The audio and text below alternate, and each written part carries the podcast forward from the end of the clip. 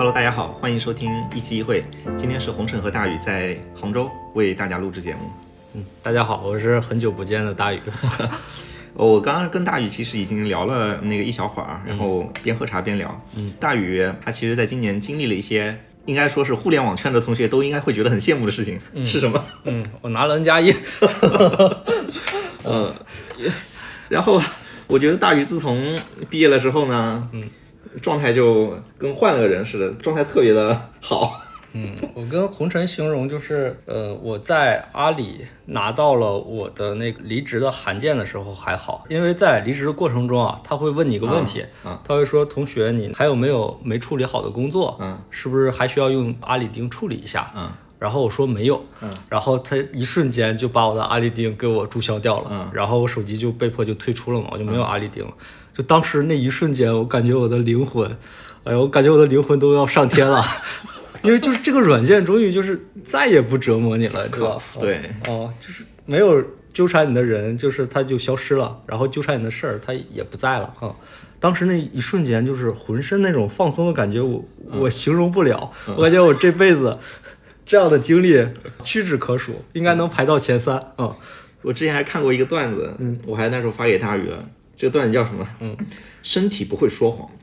半年没找到工作的朋友，虽然啊嘴上说着焦虑，但气色明显要好多了。是的，是的，是的。大宇给我就这种感觉。嗯嗯，那一瞬间就会，你感觉你没必要去在一个组织里迎合一个目标，不用想这个目标定的合不合理，甚至在不合理的情况下，呃，要不要完成？你也没必要去纠结平衡一个组织里边很多人的情绪还有利益。嗯，然后你也不用在。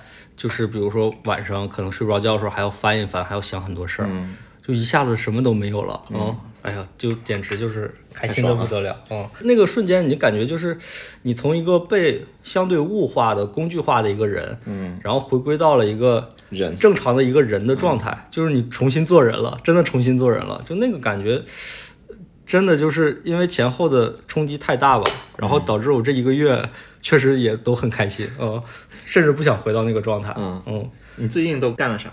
我最近就是健身、划船机，我每天会划船，我会跳跳绳，然后会跑步，嗯，然后一些基础的这种运动都有。然后剩下的就是我买了个微信阅读的一个这个年卡，嗯，然后在里边下了大量我喜欢的书，一直在家里看书，然后还收养了、捡了一只流浪猫啊，这么少？对，然后是一只狸花猫，反正每天就是无所事事。最开始其实，呃，我是完全放弃找工作的状态的啊。为啥会有这个状态？因为以我对你的了解，包括那个可能我们的听众中有一些听过你之前还在小米时候那个节目的人，都会觉得你是一个非常入世的人。是，就是那工作奋斗，嗯，对，那种。为什么现在变成这样子？就阿里到底怎么蹂躏你了？就是说我现在对这种大厂其实有点 PTSD 嘛？啊，我有点害怕，有有应激反应。嗯，我觉得不太一样吧。这个段时间是我可能从毕业到现在为止，嗯，唯一一段就是没有工作的时间。嗯，就是这个幸福来的实在是太突然，不突然啊，但是确实之前没有经历过。我倒是觉得我不太焦虑工作和钱的事儿，没那么焦虑。嗯，然后我就想把这段。体验的时间就能再拉得长一点。嗯，中间比如说没工作之后，至少我想想应该有两周吧，至少两周左右的时间，我是完全不考虑工作的。嗯，我拒绝跟猎头聊天，拒绝去看任何公司的信息，只想就是当个人。然后中间其实我还花一段时间，我就在想，如果真的自己做点事儿，到底能做什么？嗯，我能做的其实就是可能之前我想达到的，但是做不到一个事情，因为我是一个特别讨厌租赁品牌的人。嗯。严格意义上讲，我觉得租赁品牌这个里边其实也是有，嗯，是有高低等级的。嗯，比如说我们看到飞利浦，我们会认为它是个非常棒的牌子，嗯，皇家飞利浦，你看听起来就牛逼的不得了。嗯，但事实上，其实大家在国内买的飞利浦的很多东西，其实都不是飞利浦自己做的。飞利浦，我觉得是对租标王者啊。这调性呢又高，然后租的标还贵。大家能在国内买到的，除了它的个护线啊，比如什么剃须刀啊，嗯，呃，吹风机啊，然后电动牙刷啊，可能这种东西，就是它有它的核心科技嘛剃须刀刀头很厉害，嗯嗯，然后这个东西它是不授权的，然后在国内它也不找厂商来做，可能直营啊对，但是剩下的东西基本都租出去了啊，比如说你看那个什么净水器啊、一些按摩仪器啊，甚至什么空调啊这些东西，全部都租出去了。嗯，这种租呢还是矜持一些的。另外一些就是能租标的啊，它在一个品类上有一定的知名度了，后边他就想泛化自己的生意。南极人啊，对，就南极人嘛，就是他肯定在某个领域里证明自己还行，哎，南极人之前是做啥的？是做保暖内衣的嘛啊。哦，像南极人做保暖内衣很棒，然后他用这个保暖内衣获取了很多用户的信任，嗯，然后中间就把自己品类完全打开了，打开的过程其实就是租标嘛，还有一些就是原来做大家电的啊，美菱啊，什么长虹，什么奥克斯，嗯对吧？他做空调的，嗯，大家觉得做空调的还不错嘛，对吧？做小家电。对，然后可以做小家电，甚至可以再更泛化一些。但其实那个东西也是租出去的嘛。还有一些这种比较厉害的，我觉得像什么南京同仁堂这种的，啊呃甚至你这个标我也不知道，南京同仁堂的标是不是是这种，就是怎么说擦边注册下来的，我不确定。但是这种也是都是租赁的下来的标嘛。可能这种医药领域证明自己，那他就可以授权做一些这种相关的这种事日用什么的。然后刚才我们还搜了一下嘛，就是浪莎袜业啊，浪莎袜业就是这个，它现在已经是一个很纯粹的生意了，就是对吧？我浪莎袜业证明了我在丝袜里还是可以的啊，那我也可以做一些，比如说类似其他这种东西，但是洗发水，对啊，可以做洗发水啊。但是其实我感觉目前在国内这种租标的这种市场，其实大家底线肯定是越来越低的。嗯呃，为什么呢？因为你租标你是需要怎么说？需要收人家钱的，嗯，吃人家的嘴短嘛，对吧？你想收钱的话，你就不可能对别人的可能很多地方对提那么多过分的要求，嗯。你要求提多了，他就去租别人的标了，对吧？他就不租你的标了。你南极人卖的这么贵这个标，那我去找北极绒啊，对吧？嗯，你说从那些比如说工厂制造业的角度，其实它是一样的。他们跟我讲就是，我这个标，比如说我租下来花个五块钱，嗯，但是其实他给我的溢价是八块钱，嗯。那我中间就有三块钱的溢价，嗯。而且它更多影响就是我做这种比较海量的这种流量投放的时候，它影响是它的转化率，嗯。我这个品牌别人又不知道，我做的再好，我我没有那个宣传能力，是，但我租这个标我就好一些。对，但是就这个市场，我觉得就很乱，所以我在想，哎，嗯，之前就是这些人只能找这个东西，那有没有可能一个小的组织，嗯，能真正做这件事情，然后能让一些好的东西，嗯，好的产品被人看见？因为我之前工作经历里，特别是小米那段，嗯。我我聊过那么多做产品的人，有一些做产品的人，他讲到自己做的东西，他用心做的时候，他眼睛会发光。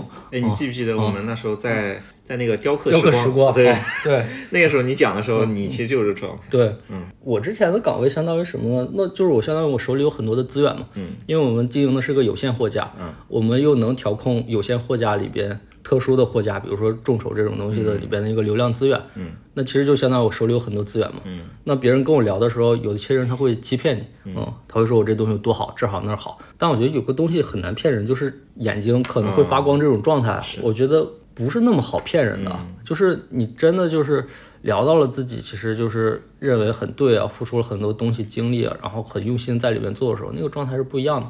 嗯，呃，我之前在阿里也是一样的，就是他们会说我。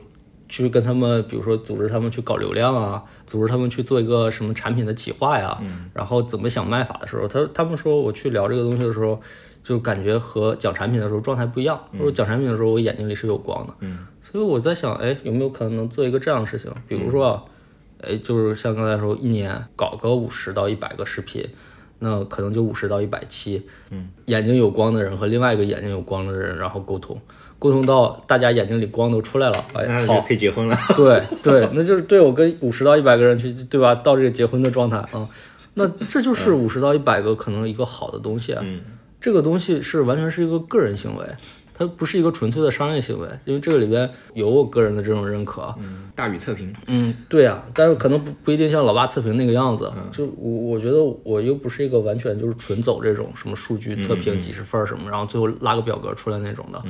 呃可能我很在意那种沟通的状态了大家这种感觉啊。那这样的话，哎，我觉得它就是一个很有意思的事儿。嗯，近期在家我还看了很多纪录片。嗯，我我真觉得纪录片是个我很喜欢的这种电影的形式。嗯，就是你真的看到那种就是值得被记录下来的东西，你也觉得它很不错的时候，就那种喜悦的那种感觉，嗯，其实很好的，嗯。所以想去做产品的纪录片，对，我想做那种东西，宗旨就很简单，就是让好的东西被人看到。嗯，我之前跟一些商户交流，因为我们这个行业，就原来这个行业，你可以管它叫采购，你也可以管它叫小二，比如说在小米也是一样，就阿里也有这种名称。其实严格意义上讲，这就是一个商业行为嘛。嗯。商业行为里边本身其实就是可以有一些灰色地带的，嗯，就是一定会有，一定会有灰色地带。但是我跟很多那种商家或者说叫做产品的人说，就产品做好，你聊的时候你眼睛都放光，我觉得你是配得上一个人去支持你的，就应该支持你。我觉得如果这个东西我没有让别人看到，那就觉得有点对不住，嗯，因为因为人会有这种补偿心理。我也聊过我之前工作的有的状态，我觉得我很努力，但是我没有匹配到这种努力和用心配得上的尊重或者应得的这个东西，我会觉得这是错的。嗯，对我我有我自己的是非观，那我也会觉得好好做东西的人。他做的好的东西，他就应该被看见，嗯，而不是因为他，比如说给了我一些钱，嗯，然后我才能让他被看见，其实不应该，我觉得这是不对的，嗯，如果我真这么做了，那我就对不起以前就是被委屈的自己，嗯，我可能就是贪心一点，我希望以后，第一就是比如说有些人真正做的好东西，嗯，他可以来找我，嗯，或者来不来找我觉得都无所谓，但是或者说这么做的人越来越多，嗯，对吧？然后就是好的东西越来越多的人能被看见，嗯，等以后我挂了之后。对吧？哎，大家觉得哎，有一个人挺好的，嗯，他就是让好的东西被人看见了就可以了。如果我真的很多人相信我能做一些好的东西，那我是不是有一天我也可以做点什么东西？这么说虽然可能有点矫情，但是我觉得人一辈子就是在做一些作品，嗯，就是自己可以是一个作品，但是你也可以真正去做一些真正的作品，不管是图文、视频，还是一个产品，还是一本书，还是什么样。你把它记录出来之后，有很多人其实能看到。我觉得这个过程其实真的很好。这个我觉得可能是我会琢磨一下要做的事情。当然我肯定也会顾虑嘛。就比如说我手里有些钱也够自己吃喝至少一年时间了。那是不是代表着我就要花一年时间去试探？那因为这是一个机会成本嘛。现在工作没有了，但是我捋着这个简历，我出去的话。其实我依然可以能找到一个其实薪酬还不错的工作，那我机会成本到底是不是这个呢？嗯，就是这个天平的两端这个东西，它不好那么去直接比较，你知道吧？就比如说这头是一个一百多万的工作，嗯，就是你忍着去吃屎，对吧？这是一百多万的屎 在这儿摆着，嗯，它在这儿呢。然后这是一个，哦，你内心很认同，你觉得能做，但是你甚至都不知道能不能赚到钱，甚至大家会不会喜欢你也不知道，但是很吸引你又想去做。嗯，你怎么去衡量这两个东西？这两个东西它对应的是不同的两个价值体系嘛？对，我觉得如果你要要把这两个东西做比较，那就是先得定位清楚你自己是个什么样的人。嗯，就如果说，嗯，我们还是用原来的那些就看着自己简历的那种方式去定位自己，那不可避免的，那就是会到就就吃屎的那一端嘛，是吧？我我觉得这很正常啊。但我觉得我们其实都已经确实工作挺久了。然后，并且呢，就是现在的状态，嗯，都会比我们刚工作的时候那时候预期的要好一些吧？我觉得好很多。刚工作的时候钱特别少，然后试用期还打折。有一次，我那时候的老板 Echo 嘛，他不是走了去每日优先了嘛，他想叫我去，然后，呃，说能给多少钱呢？说能给八千的样子。然后那时候云飞知道，他就说：“我操，这也太爽吧！你一个月的工资就能买一台 iPhone 了。”那个时候我们都觉得这是一个。很多的钱，对，就是不敢想象，对，就是一个月能有个一两万块钱，我操，那简直就是让我们吃屎都都可以。对我当时我我的说法是我至少会考虑我用什么姿势去吃这个屎啊。现在我肯定会想去他妈的，但那个时候我觉得，嗯，吃屎是呃在选择范围内的。但比如说现在其实钱也不少嘛，嗯，但如果说真的再给你翻一倍。还是吃屎，你会考虑吗？我觉得我也没办法吃那么久了，因为最近其实就是会有很多，比如说猎头啊或者怎么样，会跟我说就担心，呃，这个稳定性。我觉得稳定性就在于就是你到底能对吃屎这个事情有多大容忍度，容忍度是多大的嗯，我也很坦诚，就是容忍度这个事情啊，有的时候不在于我这个个人，而在于这个事情到底，比如说能做多久。嗯，组织对这个事情它的预期是什么样子？嗯，有的时候不是人不靠谱，可能就是事儿不靠谱，就是一堆傻逼为了怎么说能让自己去抢更多的地盘儿，嗯，或者去讲更多所谓的意义，画了一个东西出来，嗯，画这个东西的时候，可能因为他演技好，然后让所有人都信了，但他自己也未必去信这个东西。嗯，哎，这个已经涉及到我的上一段工作，不过我觉得无所谓。你过去的时候，他就说，在我们这个组织里边，做事情是这个样子的，你目标要喊得凶，对吧？嗯，你能做一百万，你就喊十个亿。不然的话，没有人会支持你的。但是我现在想想，逻辑上是不是这样呢？可能还真是这样，因为大家呢都有自己的 OKR，都要写自己的意义。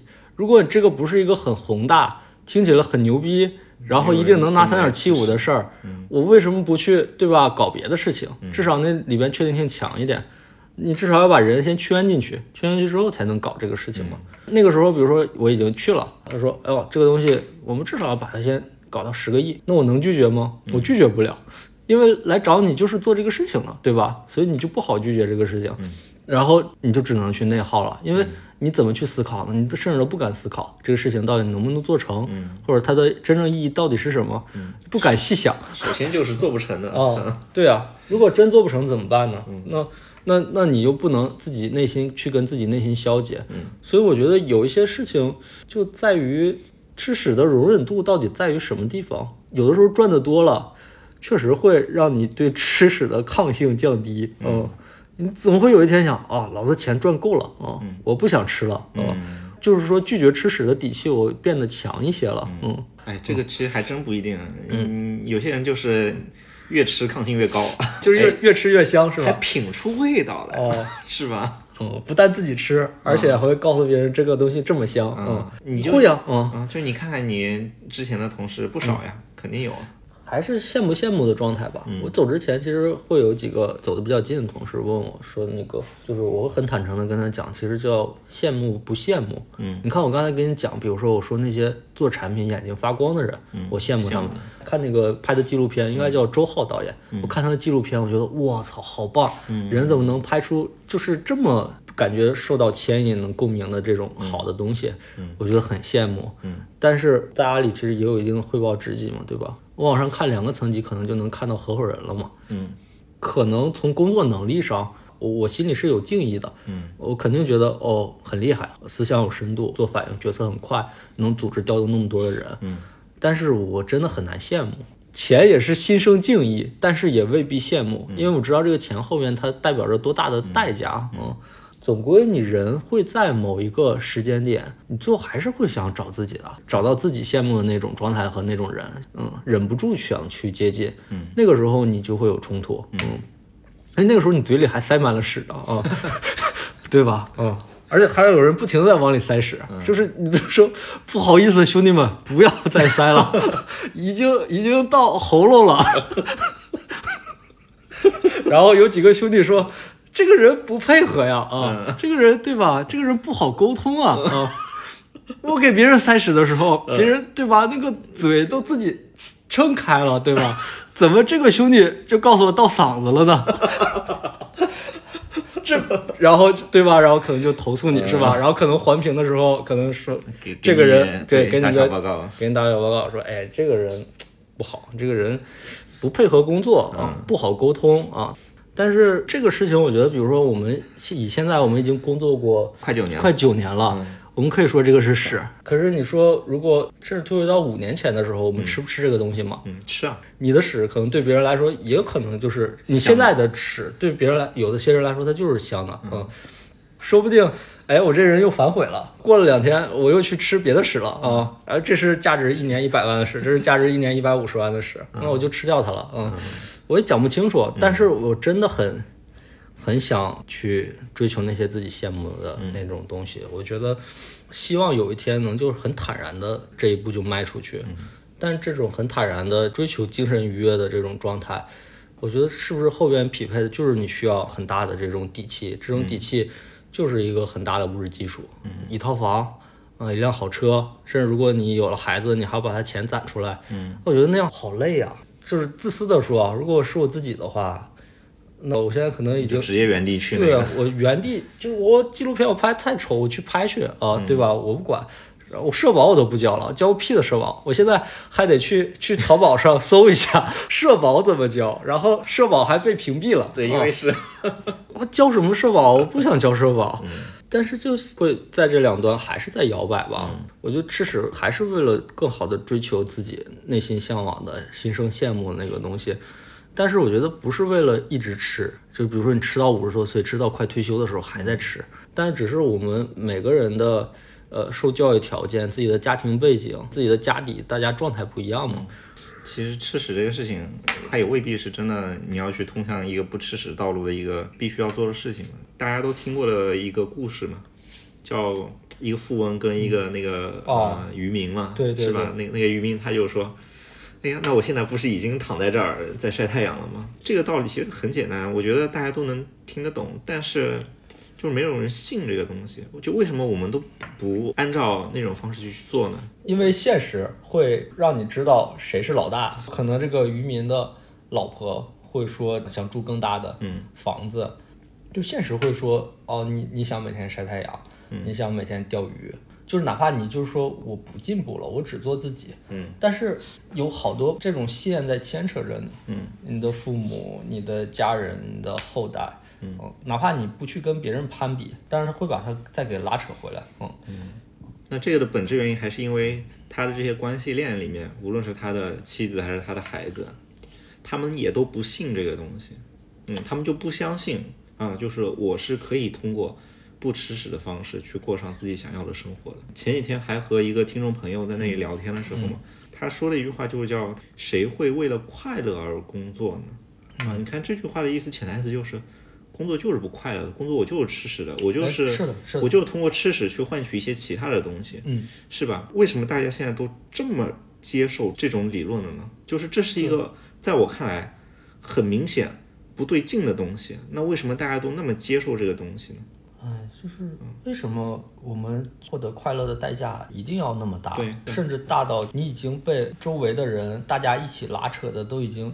心里都已经变形，变得很严重了。嗯，我感觉至少在过去一年多的有一些状态，真的，你早上起来上班的时候，早上九点多就到公司。我要在楼下我转半个小时，我要告诉自己，就消解一些东西，做一些心理建设，我才能走上去。因为我确实很难找到做这个事情，比如说它的意义到底在哪儿。钱给的确实不少，但是不知道这个东西很难支持你走那么远。嗯。一定是因为你喜欢且羡慕那个享受的状态，真的能支持你走很久。嗯，其实我现在可能我觉得我内心深处是知道自己要什么的。嗯，但是我不知道这个不这么做。对，但我不知道这个东西它给我带来的是愉悦感，但是它好像又不能给我周围的家人带来安全感。嗯，或者说他们会很明确的跟我提他们需要什么样的安全感。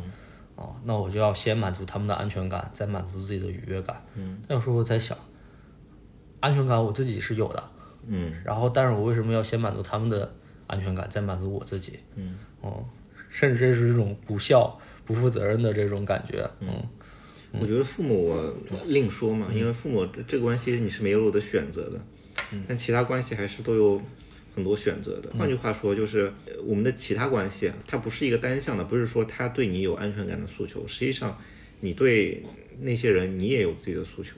并且这种诉求也可能是被规划的一环，嗯，而且被规划它是有一种惯性的，嗯，就比如说你真的一直在一个大厂打工的时候，你是很难说断然下决心，嗯，我主动离职啊，我要抛弃这些东西去追求自己的想要的东西。比如说在一段不是很健康的婚姻关系中，你要下定决心去离婚，就是这种惯性啊，它还是会让我们变得更没有选择一点。但我觉得你现在的好处是。上份工作再恶心嘛，你可能自己没有这个动力主动去切断它。我不会切断。对，但你被动切断了。嗯嗯，我觉得这是一个机会嘛。嗯嗯，所以像云飞那样能够去主动切断一些东西的人，很有勇气，很厉害啊，很厉害。说实话，我觉得我大部分的选择很少有主动的这种，很多时候就是在一些被动的选择里，我挑一个物质上或者安全性上的一个最优选择。嗯嗯，但是有一个声音就。告诉你要不要不选这个东西了，嗯，但是这个事情呢，可能跟你聊聊，甚至都不能跟我爸妈聊。就我举个例子，我现在很难很坦诚的告诉我爸妈，其实我现在已经没工作，失业了，嗯，待业状态，嗯，没事，我把这个节目发给你爸妈听一下，谢谢谢谢你，幸好我爸妈不听小宇宙，嗯，因为因为你当你告诉他的时候，他们就会觉得哦，我儿子。失业了，他们会很着急、很焦虑，甚至在这个事情上也帮助不到你，有任何的不会有任何的帮助。是，嗯，然后只会产生他们情绪上的焦虑，嗯。嗯，最后甚至还要瞒着他们，嗯嗯，对，就是你看，这也是一个很奇怪的事情，明明是最亲密的人，但是你却不能坦诚相待。换一个角度，我可以很坦诚的跟他们讲，我就说，比如说爸妈，其实我现在反而其实是更舒服的一个状态，嗯，因为之前已经工作过八九年，然后有种种经历，然后我可能也想稍微哎觉得这段时间状态反而更好一点，能喘口气，能让自己比如说恢复到一个自己比较。舒适的这种状态，但是我是不敢跟他们讲的，嗯，跟他们讲只会加深他们的焦虑，他们会担心，哎，那那会不会很久都没有工作或者没有收入？从他们看来就是不稳定，哎，对他们来说稳定是一个非常好的这种状态，他们会一直要求希望我能稳定一点，甚至我在三十一二岁的时候，他们还在劝我要不要回老家考一个公务员，嗯，因为我觉得他们可能经历过一个。很动荡的一个社会状态，比如在东北大规模的这种什么国企的员工下岗或者怎么样，然后真的就是你再聪明再努力，可能就是没有工作嘛，岗位和人就不那么匹配嘛，那就只能自己想办法去升级。那在这种不稳定的状态里边，经历了很多，他觉得稳定就就是好哦，这个东西你是没法改变的。我不知道你你爸妈是怎么假设，比如说你突然不稳定起来，你会很坦诚的告诉他们你不稳定吗？我之前。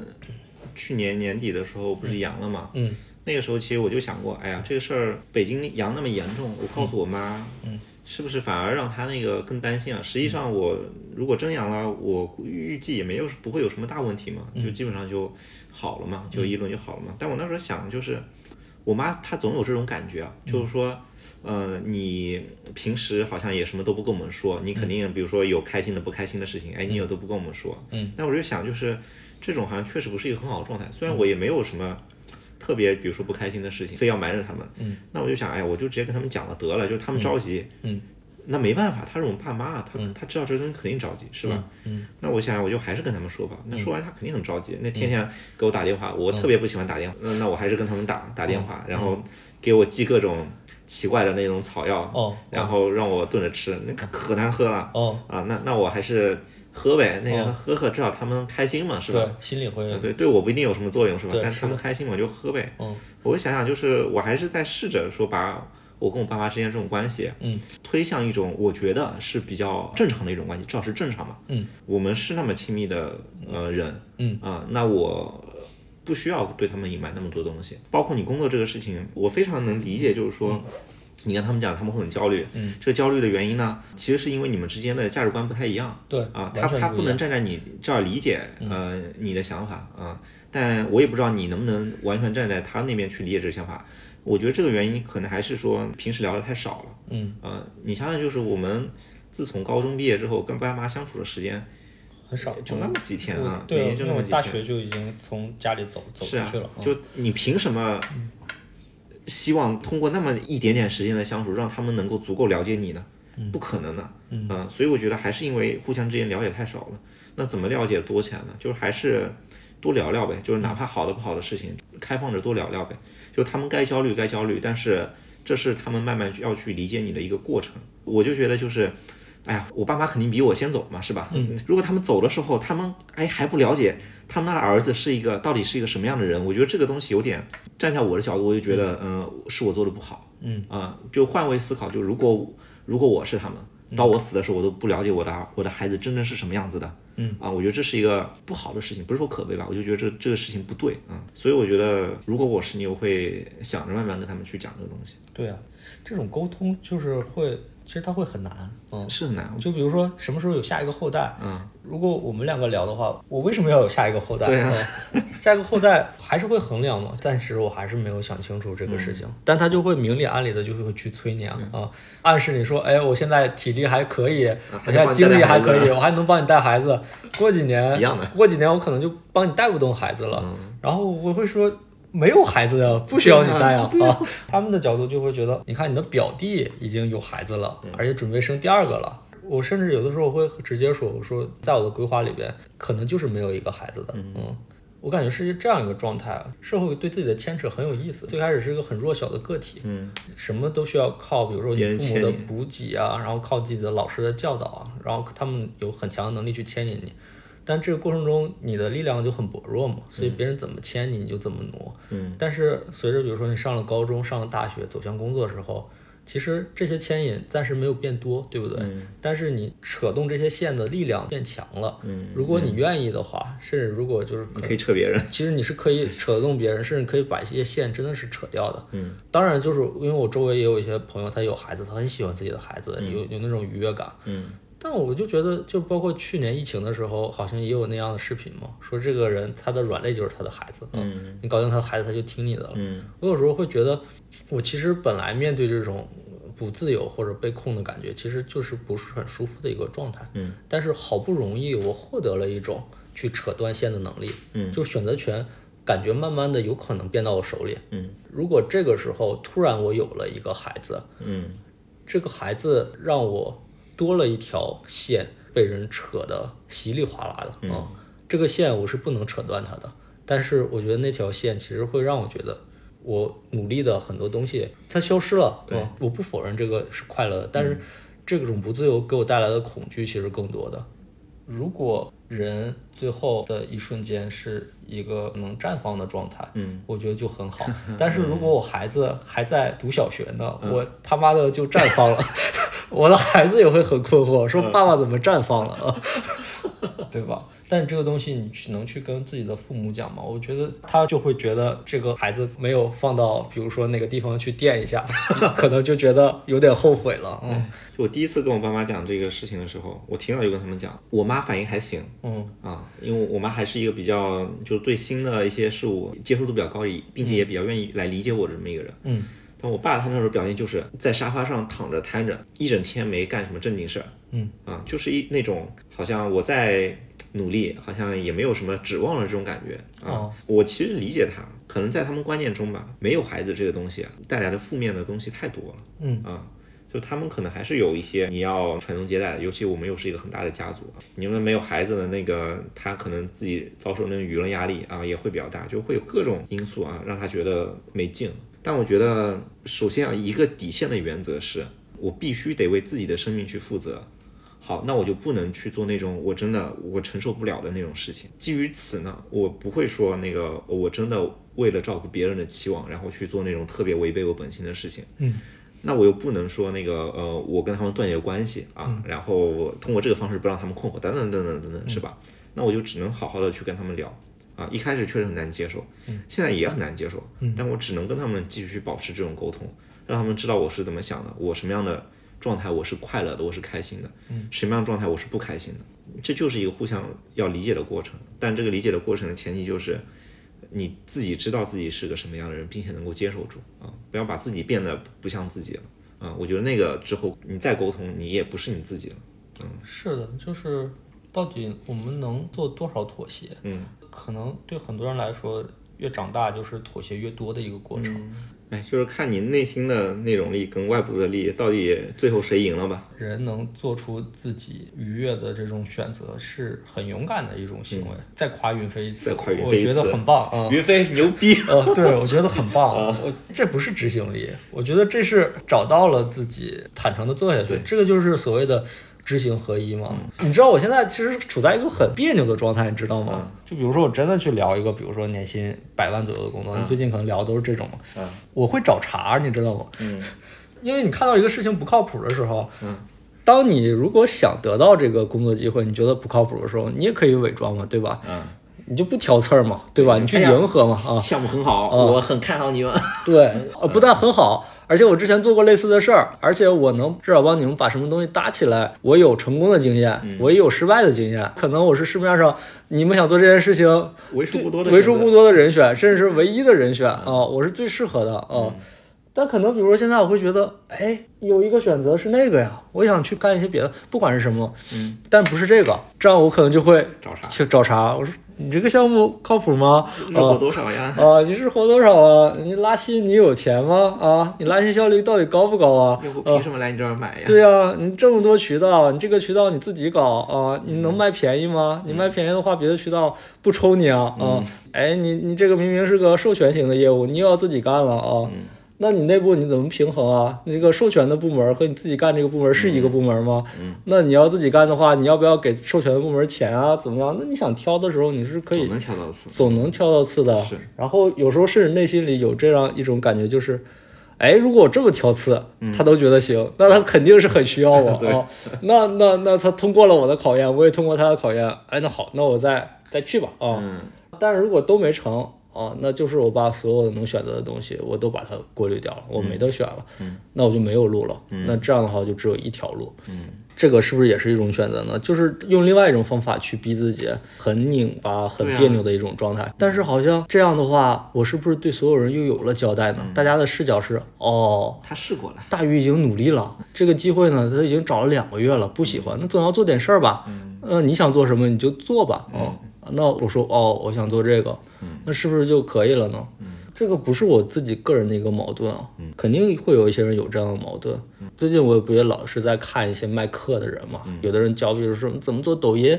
啊、怎么做个人 IP？然后有的人教毕业的学生怎么面试，然后怎么去大厂，然后去协调关系，甚至怎么去，呃，评定绩效的时候怎么通过这个绩效考核，怎么晋升，都讲这些东西。但我觉得真的有人在关心什么样是一个愉悦的人，什么样是一个人，就是怎么样是不后悔呢？没有人教过我们，甚至可能有一些人他不是教你，他是在矫正你。但这种矫正其实他也没有问过你，他不能告诉你这种矫正是对的吗？他也不知道，哪有活得那么明白的一个人？我们的父母活得很明白吗？我们的老师真的活得很明白，但是他会告诉你，就是他思维意识里的一个安全的选择。但是那么多人给你提了那么多建议，他真的能对自己建议负责吗？我觉得有些人他可能只能做到，就是说我给你提了很多建议，嗯，然后呢你不听我的，但是有一天你摔了跟头，他会说我嘲笑你了。我建议过你啊，你没这么做。其实他没办法对自己的那些建议负责的。你如果都听的话，你可能也会在某个地方摔一下，嗯但是那个时候你可能会更后悔，嗯，因为你听的是他的声音，选择呢是他做的，错了的话，你甚至都不知道应该打谁，到底这个这个巴掌应该打自己的脸上，还是打那个提你建议人身上的脸上。我倒觉得其实没办法，真的是给一些比如说年轻人提一个就是你应该怎么生活这样的建议，我们只能展开自己，告诉他，哎，我们。我我比如说，我们从求学到了社会工作之后，我们经历了哪些？工作到比如说现在的状态，我达到了一个大部分人打工能达到一个比较高的一个状态了，所谓的阿里的 P 八。但是我觉得我依然能让他们看到，在达到过程中你付出了什么，达到了之后你困惑焦虑的东西是什么，然后你的挣扎到底是什么？嗯，这个东西我觉得是一个有参考意义的东西。但是这也是我的困惑。嗯，我能给他的答案就是，不是你满足了社会对你存在的意义，以及周围对你安全感的期待，你达成了这样的一个人之后，你就没有这些困惑和焦虑了。它是依然存在的。我就很期待，比如说，在我们刚毕业懵懵懂懂的时候，那就是一四年左右的时候，有些人会帮我展开一些东西。相似经历的，普通的出身，考上了一个自己还算满意的学校，毕业之后。后边可能会是什么样？那个东西提前看到了，我会觉得很珍贵。我的经历来说，我其实一直在尝试去表达这些事情，包括跟同事里面一些比我年纪小一点的，还有我跟我们的一些听众，嗯，去说这些事情。我的感受就是，说了没有用，他们都不信，嗯嗯，他们都不信我想要追求的那东西，追求到了啊，它并不解决我的问题啊，他就不信这个东西。我觉得这可能也是说很多人他们就不乐于去说这个事情的一个原因了啊。比如说现在真的把我们放出去，嗯，那在我的标准中啊，嗯，我们就是一个负面例子，非常牛逼的吃屎选手嘛，嗯啊，对，我觉得我现在可能想要做的方式就是把自己过成一个正向的样子，能够用自己的经历来告诉别人，你不去追求那些东西啊，你不吃屎，你也是可以过得快乐的，嗯，啊，就是工作它不一定全是吃屎，能维持你生计的东西不一定都是屎啊。我觉得这个就是我后面想要去努力的事情。我觉得我们能给别人看到，就是哦，是有可能性的。嗯。但还有一个事情是让我挺沮丧的，呃，当我去寻找一些新的可能性的时候，嗯，可能两三年前开始吧，嗯，呃，那个时候我确实通过一些方式，比如说你去看机课上的一些人的他的状态，然后跟你身边那些不在互联网圈子里的人去交流，和你的初高中同学去交流的时候，哎，你会发现好像你的生活真的有非常多的可能性。但是沮丧的是什么呢？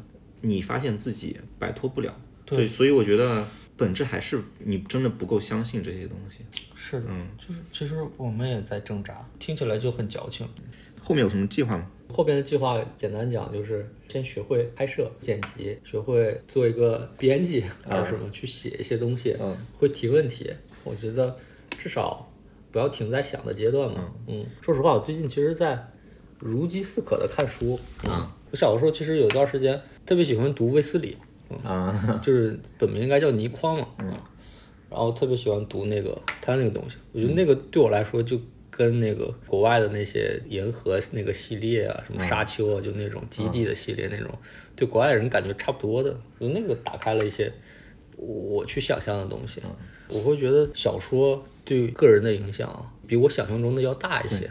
我举个例子，韩寒的一本书叫《长安乱》，哦，你知道吧？哦，我知道。怎么说？不管是从文学还是从什么意义上来说，这本书都就那样吧，就一般吧。对。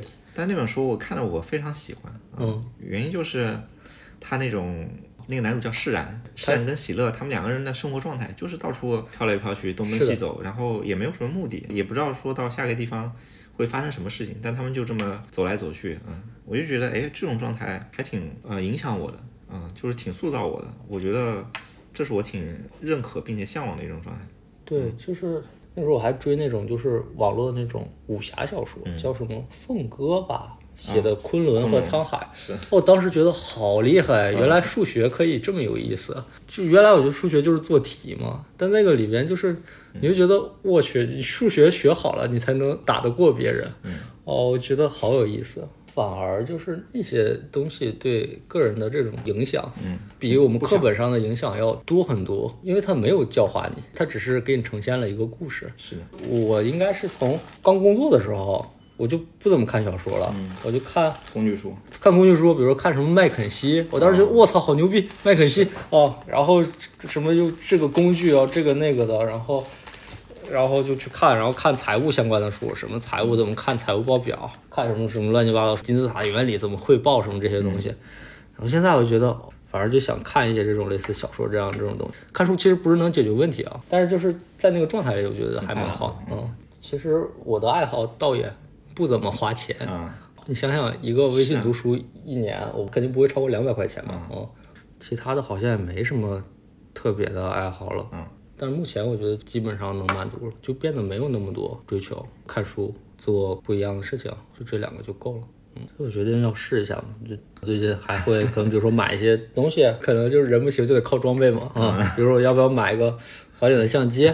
我想到那个云飞之前推荐了一个 B 站 UP 主，叫杨旭，他是那个房车旅行嘛，就他的厨具特别的齐，但是他一般就叫外卖吃。杨旭厨具齐都有这么一个梗了哦，装备一定要先到位，对，管它用不用的啊，先先买回来再说，嗯，嗯，所以可能就就看呗。我觉得这个东西就是你得信，做你自己喜欢的事情，你也是能够赚到钱，并且活得很开心的。我最近看一些那个 B 站的视频，嗯，都是那种呃一个老外，他们比如说在一个林子里，或者说跑到了呃阿尔卑斯山上。去自己盖屋子，上百年那种石屋怎么改建？平地里怎么慢慢去搭一个小木屋啊？就干那种事情，其实也挺有意思的。而且那种 UP 主他自己都能够去拍老拍这种视频嘛，然后去赚些钱嘛。嗯。然后有一个大哥他在那个阿尔卑斯改造一个石屋，然后就经常会有一些粉丝过去，哎，然后他他有一天回来发现，哎，门口多了一瓶葡萄酒啊，是他粉丝送的，是吧？然后要干一个嗯体力活，就是他要翻修屋顶，翻修屋顶其实。很费劲的是，他要把那些木头啊，然后石头都往上搬嘛。他一个人是吧？哎，对他一个人，那怎么办？摇人，摇几个粉丝过来，哎，帮他去盖屋顶，就干这种事情。就很开心他自己开垦了一小亩那个田嘛，然后去种地，然后在石屋边上嘛，他还自己去搭了一个露台，那个露台是一个八角形的。嗯，他就先把那个木头的架子先给他搭好，然后一片片的木头计算好、裁好，把它拼上去。哇，看他拼那个露台特别解压是吧？啊，就很解，然后。搭了一个小帐篷在那个上面，啊，太舒服了！你这种人完全在做自己喜欢的事情，嗯，能够赚到钱，能够维持自己的生活，阿尔卑斯山啊，多么爽的地方呀！哎，那在那里是可以就是自己搭建东西，还是他需要先把这个地他买了块地或者买下来啊？买了块地，哦，是。哦我这么说吧，就是比如说你东北长白山那个，我不知道啊行不行啊？嗯你去买块地，其实以你现在去攒攒钱，可以这不是一个很难的事情，是吧？就是不了解，嗯，或者没想过。就是我们不信这个事情能够让我们活得又开心，然后还能维持生计啊。对，就是没看到那种可能性。虽然我现在，嗯、老在吹捧，或者说推荐这种生活方式吧，嗯，但我也没有做，说明什么？我也不够信嗯。没事儿，我觉得就是这是怎么说，这是一个过程。嗯，我觉得可能总归有一天，可能我们会陆陆续续迈出那一步。嗯，行，那我们今天要不就先聊到这儿。可以，没问题啊、希望等下次聊的时候，呃我已经学会了视频剪辑，呃，怎么录东西。行，祝你早日走上云飞那样的道路。希望能走到那样的路上。嗯行，那我们今天就先这样。好的，嗯好，拜拜。嗯，拜拜。